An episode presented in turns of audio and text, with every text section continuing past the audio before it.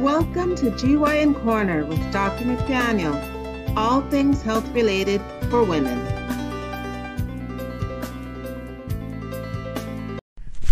Good Thursday morning.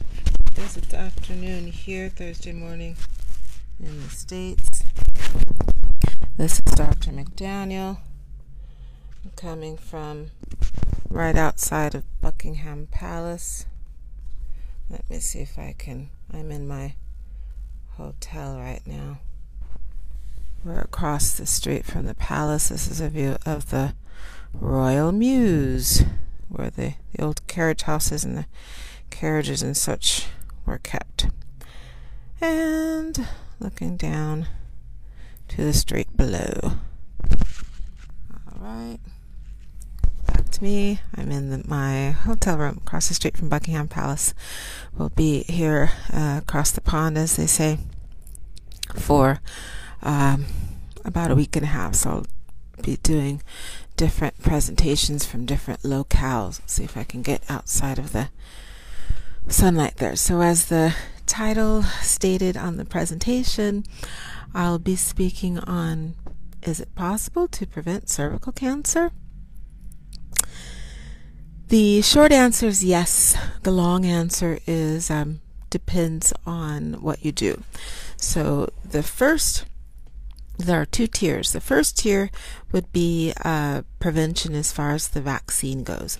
So cervical cancer is uh, one of the sort of good cancers because with the cervix, we are able to detect changes that occur in the cervix before cervical cancer actually appears.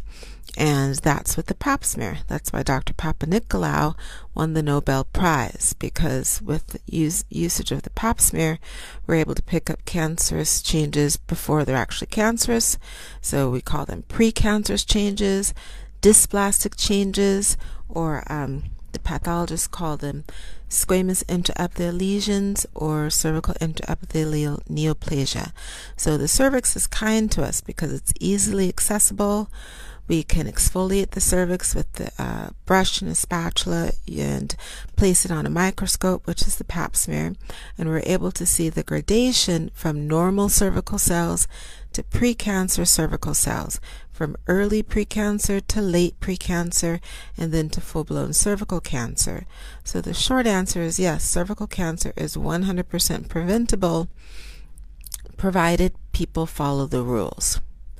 Now, the second nice thing about cervical cancer is it's not inherited. There isn't any genetic link to cervical cancer. Unfortunately, it's an infection. So cervical cancer is an infectious disease and it's caused by infection of one or more of the human papilloma viruses or HPV.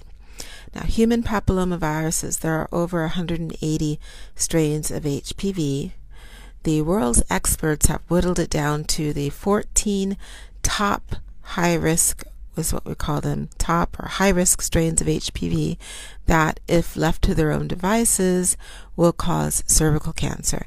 Now, there are other strains that will also cause cervical cancer, but they kind of mosey to cervical cancer, where if someone doesn't have any evaluation or intervention, it may take seven, nine, even 12 years to go slowly from early precancer to very early cervical cancer, but the 14 high risk strains, those 14 strains will often, if given an opportunity, given their head, the natural history will be one to three years for them to cause cervical cancer.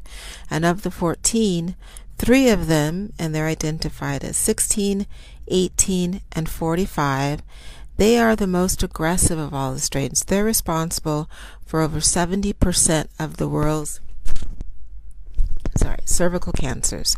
So those top three are um, it's almost that 80-20 rule. So uh, uh, 80% of the work is done by 20% of the strains of HPV.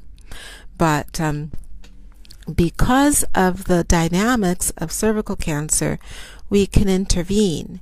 We can either intercept the cancerous changes before the full-blown cancer, or we can attempt to prevent the changes of precancer developing in the first place. So, as I stated, the, there are over 180 strains. 14 of them we know will definitely cause cervical cancer if they're active, and then the top three. So, around 2003, 2004 or so, a vaccine came out for prevention of HPV infection of those high risk strains of HPV. Now, the original vaccine, which was the Gardasil, original Gardasil, that only covered two of those high risk strains, 16 and the 18. And that's, as I stated, because those are two of the most aggressive. Back then, those two were considered the only highly aggressive ones. 45 was added a few years later. So the original studies and the research that allowed the FDA to approve the Gardasil vaccine uh, it only allowed for women up to 21 or young young women up to 21 years old to get the vaccine, and that's because HPV is not just an, an infectious agent; it's a sexual infection. So one can only get that virus if they have intimate relations with someone who also has the virus, is actively shedding, and they pass it on. So the thought was that it would be given to either uh, non sexually active or virginal girls, and then up to the age of 21, because the research showed at that time that if someone had the virus and they were 21 years or younger or less, they had about an 80% chance or so that their body's immune system would be able to eradicate that virus from their system. And if we swoop in with the vaccine, uh, we can potentially prevent another infection of the HPV, at least those two aggressive strains. So it was originally allowed or um, approved for up to 21, and then an additional improvement got up to 26 because even though it's not a full blown 80, it's a little over 70%. Uh, but then the research said if someone's over 26, uh, definitely over 30 years old, if they have evidence that they have the virus, HPV, their body won't be able to get rid of the virus, but they will potentially be able to suppress it. The immune system can suppress it, but they won't be able to completely get eradicated. So it was thought that the vaccine was pointless to give to anyone who was over 26 years old. Now, in other countries, the vaccine was approved for all ages just because simply as they say, a half a loaf is better than none. So maybe they had the 16, but maybe they didn't have the 18 or vice versa. So it was a better than nothing. And recently, I feel like it was earlier this year, the FDA approved the vaccine, obviously here in the States, to be given up through 45 years old. Now, I have my thoughts on that, but I'll add that later. So, this is the introduction. This is going to be a, a several part series because cervical cancer and its prevention is quite involved. So, this intro today is basically on the original vaccine, the Gardasil Original and uh, the reason why it was approved and why it's helpful to take it. I'll go into more detail on that tomorrow. I'll give a parting shot here, if anyone can see it, of my view from our hotel room. Nice double deckers. And we're on, we're at the, the Rubens. It's on Buckingham Palace Road across the street. This is the view from my hotel room of part of the Buckingham Palace complex, the Royal Mews. All right.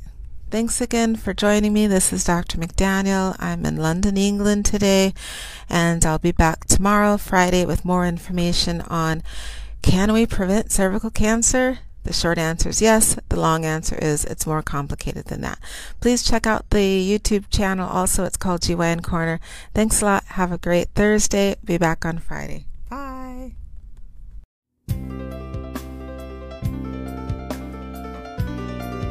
Thank you for joining Dr. McDaniel at GYN Corner. All things health related for women. Please subscribe and join us again soon for another episode.